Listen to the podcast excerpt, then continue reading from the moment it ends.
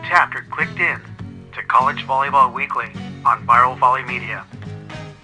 Now here's your host, Rob on Mike.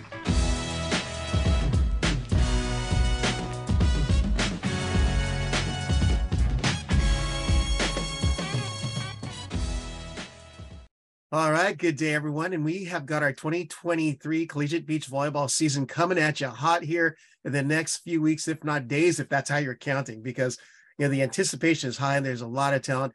Obviously, one of the most talented teams in the nation is coached by this extremely excellent human being, Russell Brock of LSU. Thanks for joining me today. My pleasure. Thanks for having me. Always fun to chat. Well, I wanted to start by just talking about the history of Collegiate Beach Volleyball.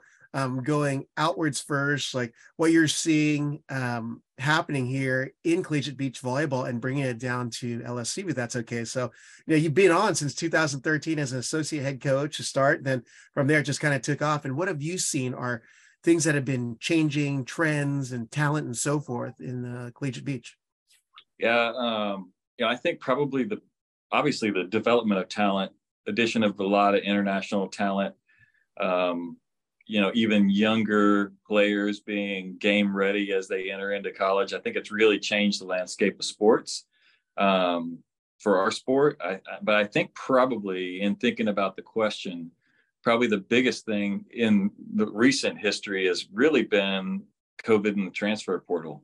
When you're looking at rosters and even when you're talking about like looking at rosters from year to year, there's so much more change than there ever was really in collegiate athletics in the history of any sport, not just our sport.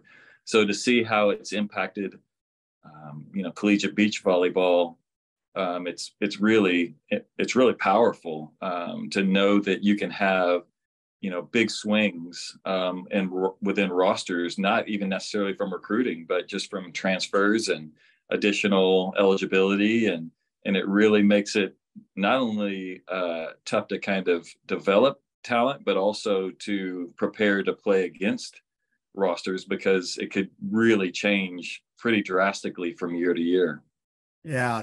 Well, with COVID, and I think a lot of our lay people who follow the game, there are athletes who had the 4 years of eligibility and use a fifth year as a graduate to transfer out or transfer in. And that has made it so interesting for all you coaches, because you're finding all these stars, high caliber athletes going to different programs in their fifth season. So, but what's unique about LSU is this, and I think as long as I've been following the game, when you've been at the helm, you've been able to find talent in unique places like your own indoor programs or transfers from indoor programs. Can you talk a little bit to our fans about how you develop them and how that has impacted your program?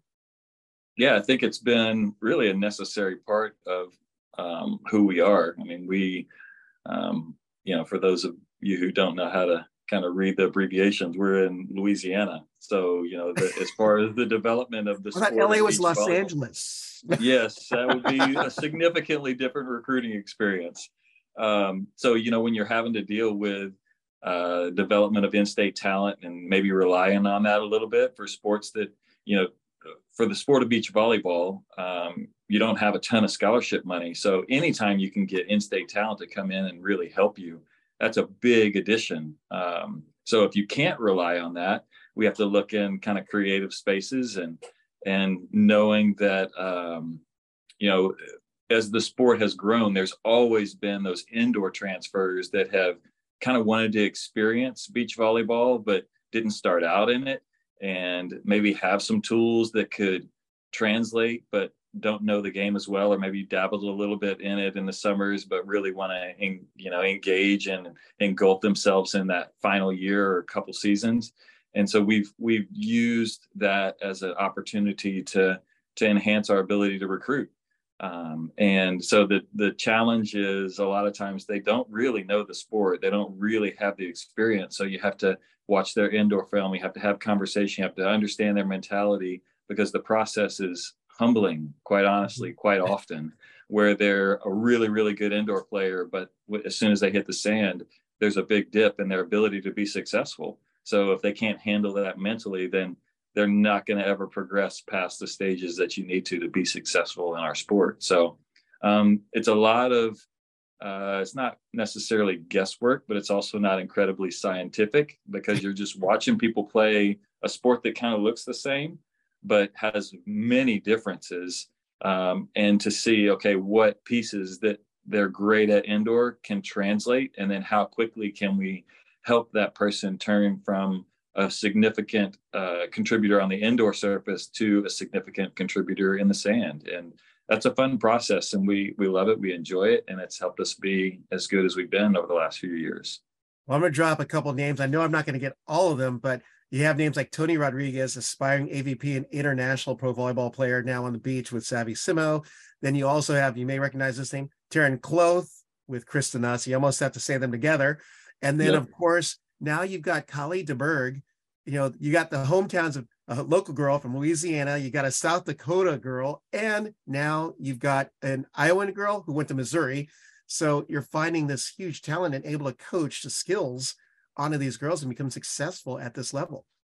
Yeah, absolutely. And I think, you know, when you look at those athletes, you're talking about extremely physical, athletic players on the indoor game who, you know, brought that out, but brought the right mentality, brought the right attitude, brought the right work ethic, and were willing to put in the work, and have developed into players that are phenomenal. And that's the exciting upside to the process that we get to be involved in, is that you get to take somebody who is really, really wonderful at a sport, and you get to allow them to kind of grow into a new area and to kind of unlock something that wasn't available to them before. And they flourish. They just do a really good job, and they enjoy it. And it's a privilege to be just a small part of that process.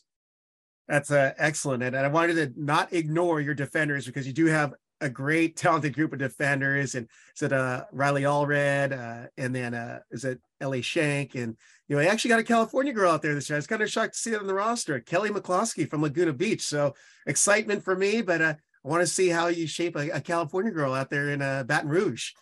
Yep. We're excited. I mean, we recruit California all the time, but, you know, it's tough to get to convince people to kind of leave that state and to come to Louisiana, but she was willing, and we're excited. And obviously she'll kind of grow within our system, and it's fun to have her. She was in today, and we were talking through her development, and, you know, talk about film and talk about things she's working on. And it's a lot of fun to have somebody that comes from such a rich background of youth volleyball, and to bring her into a system where, you know, there's a lot of people who didn't have that experience. So it's a good perspective to have involved here as well. Great, great. You know, I was looking at the history of the Foundation of Collegiate Beach Volleyball, and just since 2016, all the national championships have gone to a Pac-12 school, but I really feel like the CCSA schools, with the amount of talent and how deep those rosters are really right on the heels. And wanted to get your thoughts on the competition at that D1 level now. Yeah, it's, you know, we've always felt like our conference is one of the best, if not the best, in the country. And, it, you know, changes from year to year as new conferences are developed, and people kind of slide in and out. But, you know, this year is no different. I mean, we have obviously Florida State, who's year in and year out is fantastic. TCU has been on the rise and is an incredibly powerful program with a deep roster. And this year we added Grand Canyon. So along with, you know, their history and, you know, bringing in the reigning coach of the year. I mean, you're talking about great talent. And then South Carolina has always done a really good job of being a school that is dangerous and has a really talented roster. And so we expect for this year's CCSA competition to be just as kind of exciting as it's been over the last few years. Well, looking at fall competition, did you get a sense of where teams were at, including your own? Because I know I saw Grand Canyon, you know, on the West Coast fall circuit, so to speak. And wow, when the news came out, they're going into your conference, like seeing Hector's like, yeah, it's just going to get tougher. So, and I'm sure that's what Brooke and you were saying as well, because Grand Canyon had in the pairs competitions and the team competition were always in the quarters or higher. Yep. Yeah, no, for sure. And, you know, I don't think that any of us who are in our conference have ever shied away from, you know, wanting to have the most talented, the best competition to prepare you for, you know, the national competition. I mean, that's the whole goal, is to be able to face teams that people respect, particularly now that we're changing the process. Like, you have to play against teams that are respected and that are really talented, and you have to do well against them to give yourself a chance to get into the NCAA tournament, which is ultimately the goal. So, you know, other than the fact that I think we're trying to collect all the purple teams, we are looking at just creating an environment where we can get, you know, week in and week out, we can prioritize playing against our conference foes that are going to bring us into position to be better prepared to compete for a national championship. Well, you know, you've got the talent in that fun conference to watch. The only thing I wish is, and you guys have done it well at Death Valley, I love the fact that there are streams on YouTube for each of the courts. Mm-hmm. So, you know, you always sneak in working indoor matches and some other beach events and have my few monitors right next to me watching what's going on. Yeah, it's definitely fun to have that opportunity for, you know, parents, friends, families, fans to be able to kind of see what's going on when we're at home. And it's always fun to share our stadium. Yep. You know, you'd mentioned the national tournament, and there is a pretty major change this year. And I had a few coaches talk about it already. Can you share your thoughts on the change, or share with our viewers and listeners the change that's going to occur this year, and thoughts on how that could pan out? Yeah, I think it's, you know, the evolution of the sport, you know, as it's grown across the country, and the kind of the talent has become more widespread, and there's a little bit more parity. You know, even last year we saw it, because they made an adjustment last year. We went to the first round with single elimination before we got to the final eight, and then went double elim. And right away out of the box, there were quite a few upsets, even in that first round. And that just speaks to the development of the sport across the country. And it's pretty exciting from our end of things, because there was quite a few East teams that maybe did better than the experts would have thought. And that's the way we feel. Like, we feel like on the East side, we've got some really, really good teams. And so when you do a single elimination and you kind of expand the field a little bit, you get a chance to prove that we're actually pretty talented on this side of the country. So moving into next year, where there isn't a double elim anymore, it's 16 in, and then it's one and done. It just creates, like, it puts us in the same realm as indoor volleyball, or even like basketball. Basketball's with the Final Fours in their tournaments. It's really exciting. I think the one thing we'll see how it plays out, that I hope ends up being a good thing, is they've taken away the quotas for East and West, which has always been a part of the equation. So we knew, okay, if we're one of the best three teams in the East, we're going to guarantee to get a slot. And now that's gone. So it really prioritizes the ability to have accurate rankings, and the selection process needs to really value the talent level and the kind of the depth of the ability to play on both coasts, because that could really challenge the top 16 being in, or even the seeding, because the seeding now is incredibly important. If you're undervalued as a seed, then obviously you're going to have to play somebody that's tougher. So you want to be able to put your best foot forward. You want to be able to get a great opportunity. You want to make it in, but you want to get a good seed as well, because now if you lose one, you don't have a chance to come back and work your way through. You got to play well every time you step in the sand. And we know that there's going to be good teams all the way through the tournament. So you can't ever take a break. So it's exciting, but it's also kind of a feeling out process. Okay, let's see how it goes this year during selection. Yeah, that selection show is going to be high pressure times, because now you have to put together a good portfolio with strength of schedule, RPI. Talk about all conference honorees. You know, one loss against winning teams. Oh, that's that means we're doing a lot of work after last ball drops after the conference tournament. Yeah. And I think even, you know, in the past, even with the double elim format, like, it wasn't quite as weighty, because, you know, all right, if we get a bad matchup, we can still come back and, you know, compete for the championship. But now even that opportunity is gone. So you really have to do everything you can to be where you need to be to give yourself a best chance, because there is no comeback. You just got to get it done. Yeah. I always love the root for the underdog component of it, you know, the rise from the ashes, but I guess we won't see that anymore. Nope. No more chance to rise. Well, let's go and talk about your 2023 Sandy Tiger team. Who are some of your key athletes or pairs, or well, that is if you want to share. I know that you coaches like keep it close to the hip till that first serve, but you know, share about your team. Yeah, I think we're excited. We've got 5 returners, and we've got a bunch of kids that have been fighting for years and are excited. It's kind of similar to last year. Last year we had 2 returners, and so there was a lot of kind of unknown on the national perspective as far as like who we were, how good we could be. But we knew we had people who've been training with us and gave us an opportunity to still compete at a really high level, even though we didn't really have the experience.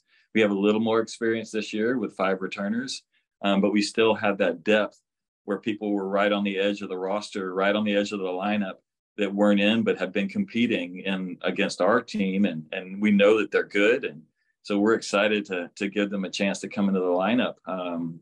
You know, I wouldn't love to, but, you know, I consider sharing our actual pairs, but we're still working on that on our end as well. And part of that's just because we've got so many fresh faces. We know for sure, like you mentioned, we've got to rely on, you know, our returners who've been in the lineup, and that's Kylie and Parker and Grace, Riley, Ellie. Like those are pieces of the puzzle that they're known commodity for us. They even, you know, 4 of them got a chance to have great experience in the fall playing in the big tournaments. And, mm-hmm. And so we know what they're capable of. And then we've got, you know, the rest of those pieces that honestly could probably be a little bit interchangeable at times and not knowing how they're going to actually perform in competition because they haven't really had that opportunity yet could influence where we end up. But I feel like we've got a pretty good idea we're gonna start, and then I have a pretty good idea, as in every other year, that by the time we get to the end of the season, it'll probably be a little bit different. But we're excited about the group that we've got, and even the talent and the experience that necessarily hasn't got the competition, but they're ready to go. Excellent. Well, with that, let's go out to the rest of the CCSA. What teams, and you mentioned some already, but let's, you know, for the sake of our listeners and viewers, what others are teams are CCSA conference or preseason favorites? Yeah, I think, you know, until somebody beats Florida State, I mean, I think they've got like 6 or 7 in a row that they've won. You know, they have to be considered the favorites within our conference. They're really talented again this year. They lost a few from their roster last year, but they maybe have one of the most maybe productive transfers. I think that, you know, Paige Kalkoff coming over from FIU is a really, really good player, and to be able to slide her right into the lineup somewhere, I think is going to be really good. And they've got great returners. I think they're deep, and even, you know, getting Chacon back, she left and then she came back. I think that all of those things, and they've got a couple of indoor players that are on the roster that are really big that we'll have to see kind of once again, how they translate into the beach game. But, you know, Brooke does a really good job getting those kids ready down there. And I wouldn't expect them to be anything but really motivated, really talented, and really well-trained coming into the season. And just for clarification, it's Morgan Chacon. Elena graduated last year for our listeners and viewers. And she was out at Long Beach State playing indoor and came back to play beach for Florida State in the spring. Yep. And, you know, TCU, I think, once again, it's kind of the same story. Like they're deep. They've got a lot of returners. They've got a lot of foreign talent.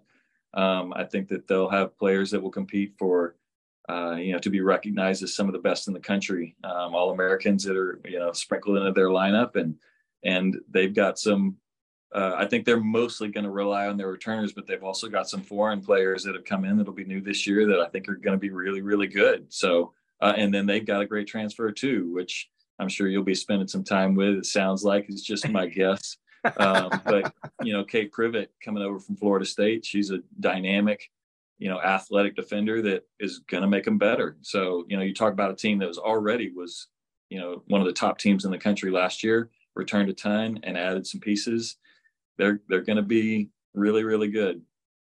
Well, you named some athletes there, and that was the next question. Who's Russell Brock? If you were to recommend to a fan just watching, who are some of the top athletes to look out for in the CCSA? Yeah, I think that, you could find them on every team. I mean, South Carolina, they've got a couple like super dynamic Simone Preby, transfer over Pepperdine. She's a really good player. Skylar Allen is super athletic, plays with a lot of energy. Grand Canyon, Alanis is one of the most exciting, fun players to watch. Abby Hughes is a kid from FIU that transferred over a couple of years ago, is really, really talented. Allie Hansen is good there. Evans, little firecracker, super defender. So I think, other than the ones we've mentioned, you can't leave out Maddie Anderson. She's one of the best players in the country, Raylan White at Florida State. Mm-hmm. I think that there's really, even as I look through the rosters in preparation to kind of talk about our conference, like there are some incredible players, not just on their teams, but in the country, even internationally. You got players that are doing great things for USA and for their own countries internationally. And so it's really fun. It's high level, and it's going to be a challenge every time we step in the sand for sure. Oh, Russ, I know your humility is keeping you from sharing, but Kali DeBerg, because she's playing for the USA with Haley Harward. So, I was excited to see that, and she is really developed exponentially from the first time I saw her play last year at the East West. For sure. I definitely put her in the mix. I think that, we've got some players that are really fun. I think that, along with Kylie and Ellie, and even Grace has been developing as a fantastic blocker. The trio of defenders that we have, I think, are three of the best in the country, with Ellie and Parker and Riley. And so I'm super excited to kind of see them continue to develop and to get on another stage and play against this great group of athletes that are all across this country and let them go toe to toe and let people see how good they're getting. Yep. Now let's go outside of the CCSA and get your perspective on it, but who are the top teams to watch? I know we talked about a little bit before jumping on, but I'm curious. I always love the coach's perspective.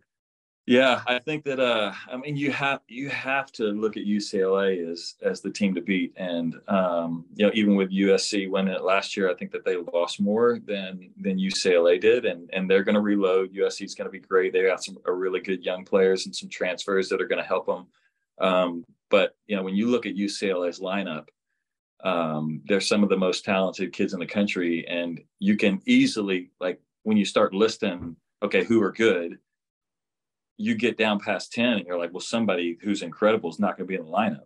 Yeah. Like, it's just not possible. So I don't envy the job that he has to do in making those decisions. But, the fact that he's got such a deep roster is an incredible blessing. And he knows how to coach. He and Jenny out there know what they're doing. So when you have that much talent and you have that much ability to influence that talent to play the game the right way, and they've got experience too. It's a great balance of experience. I mean, Lexi's one of the most physical kids that ever played this game. Devin Newberry, as she's kind of entering the end, Jaden Whitmarsh. I mean, you've got great leadership, great talent, and you've got real good skill. So I think that you have to look at them as an option for one of the best teams in the country for sure. Yeah, they actually got a transfer from your way, Kelly Green Agnew. That's right. We know how good she is. So, and once again, like adding her to a mix that's already incredibly deep and talented is, you wouldn't say it's not fair, but they're going to be a challenge to beat for sure. Yeah. Now, I guess we don't know who all the pairs are at. It's so funny talking to the coaches, but they haven't really shown who's going to be playing together. So the question was, who are the top pairs and individuals in the country, which you kind of answered there, but there's definitely a lot of potential across the nation who could be at the top. Oh, for sure. Pairs. Yeah. But yeah, I don't know. Like you say, I'm not even sure who's going to be playing together, but when you look at, Megan and Delaney and the Norse sisters, you look at like who they're going to match up with. I mean, they're going to be some of the best players in the country. Stanford obviously has a pretty good trio with Charlie and Zolani. And I really like watching Kate play. She's a fantastic player, super athletic, and she's a junior now. So she's really developing. And then, Washington's going to be good this year. Cal's going to be deep and strong. Hawaii, Pepperdine, Loyola. You know that Loyola's going to put it together because he's one of the best coaches in the world. And then you come over to the East, FAU's got a lot of kids that are back. And they've got some foreigners that are really talented. Beth at Georgia State, you know that they're going to be deep and they're going to beat people that people don't think that they can beat because they're really disciplined and she has a great system. Stetson, FIU, those rosters are full of international players that maybe we don't know yet, but we know that they're going to end up being good.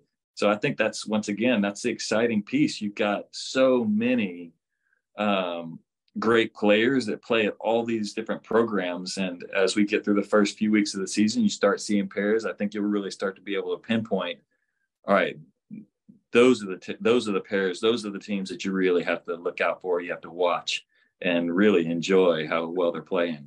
Yeah. Well, Russell, you start off your season. Actually, you have the Purple versus Gold on Friday, February 17th, but you start off at the Green Wave Invitational on February 25th against Tulane and North Alabama. Be sure to follow Russell and his team, the Sandy Tigers. If you don't know, that's LSU. You can see it on his jersey there, or his sweatshirt there. Support Collegiate Beach Volleyball. Follow their social. Go to their website. You know, tag them. You know, they are a great crew to watch, and they'll be coming to California. What is the date? That's March 31st and April 1st, yep. I believe, in the East Meets West Challenge. And there's a lot of phenomenal volleyball that's going to happen. I will tell you, last year was a grind watching all the teams go at it in each of their duels. It was going down to the fifth duel, you know, dual clinching point in the third set, extended deuce set. So, Russell, I cannot thank you enough for your time again. I always enjoy conversations. I look forward to your West Coast trip, or if I do get to make that trip to Death Valley, that's the bucket list now. We'll save you a seat.